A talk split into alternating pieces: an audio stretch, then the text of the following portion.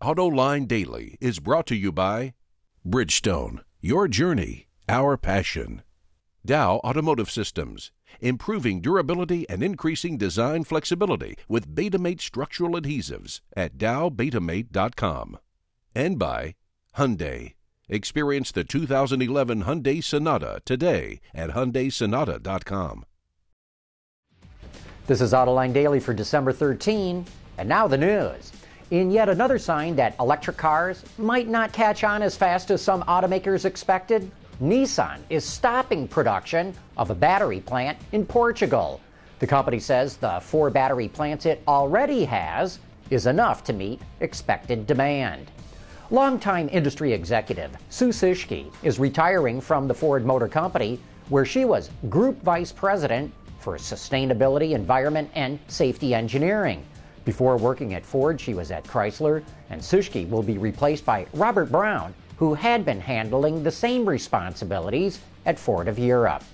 Yesterday, Honda announced several new cars that it will show at next month's Detroit Auto Show. Now, Lexus is teasing us with this picture of a front end of a new, yet to be named concept vehicle that it will unveil at the show. The company says the design showcases the direction it's now heading in, and it looks pretty dramatic to me. Hopefully, this does signal a shift in Lexus design. All year, we've been following the story of China restricting sales of rare earth metals, which are needed to make electric motors for EVs and hybrids.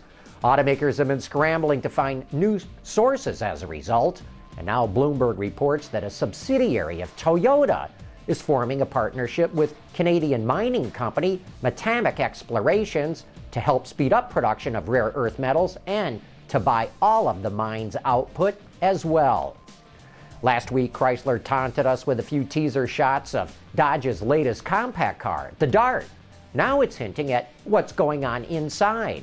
It will offer 12 exterior colors and a whopping 14 different interior trim combinations.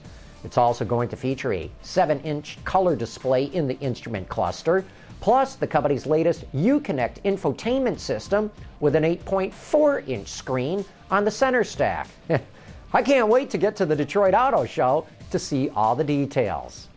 It's no secret that used cars are in extremely high demand right now. The Great Recession destroyed new vehicle sales for at least two years, which means supplies of late model second hand models are extremely tight. WardsAuto.com reports dealers are using innovative, innovative tactics to keep their lots stocked. One of their latest maneuvers is called mining. And no, salespeople are not putting on hard hats and swinging pickaxes. They're scouting their service lanes for potential buys. The strategy is working extremely well for some dealers. One store mentioned in the article is bringing in 10 to 12 vehicles per week. Keep an eye out for miners the next time you take your car in for service. Coming up next, it's time for You Said It. Dow Automotive Systems, driving solutions in automotive, commercial transportation, and aftermarket with innovative products like Betamate structural adhesives. Lighter, stronger, safer. DowBetamate.com. And now it's time for some of your feedback. A lot of you had a lot to say about our report that a bipartisan group in the U.S. House of Representatives is trying to stop the EPA from allowing E15 gasoline to be sold. Jesse wrote in to say, E15 equals higher gas bills, lower fuel economy, and higher auto repairs when that crap starts eating away at the parts not made to accept it. And we got this anonymous entry from a fuel system supplier who wrote in to say, We have pumps and lines capable of meeting these standards. We've been sending them to Latin America for years. But from a service standpoint, I'd love to see the E15 implemented. The ethanol in the fuel will eat away at the fuel pump gaskets and seals. I will sell a whole lot more service parts.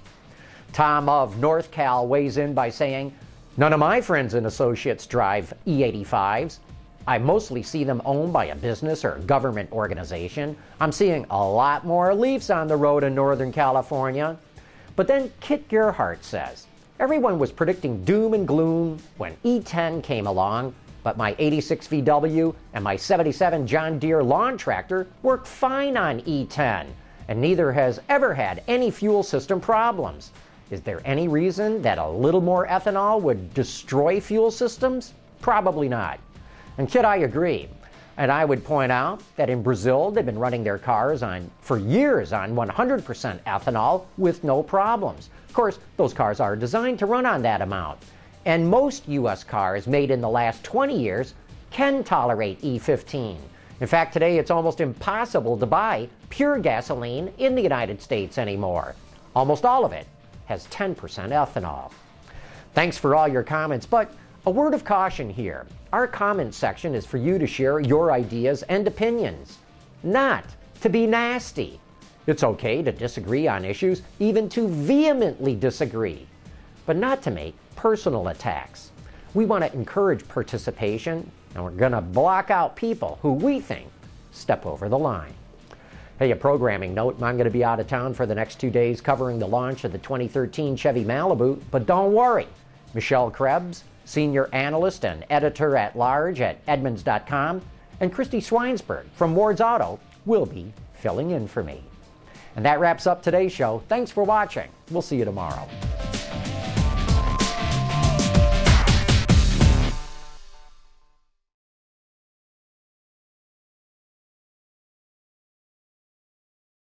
Wards is the industry leader for news, data, and analysis. That's why companies across the globe subscribe to our premium service, maybe even your own. Log in for subscriber access now. Check your company's intranet for details and rely on wardsauto.com to keep you informed.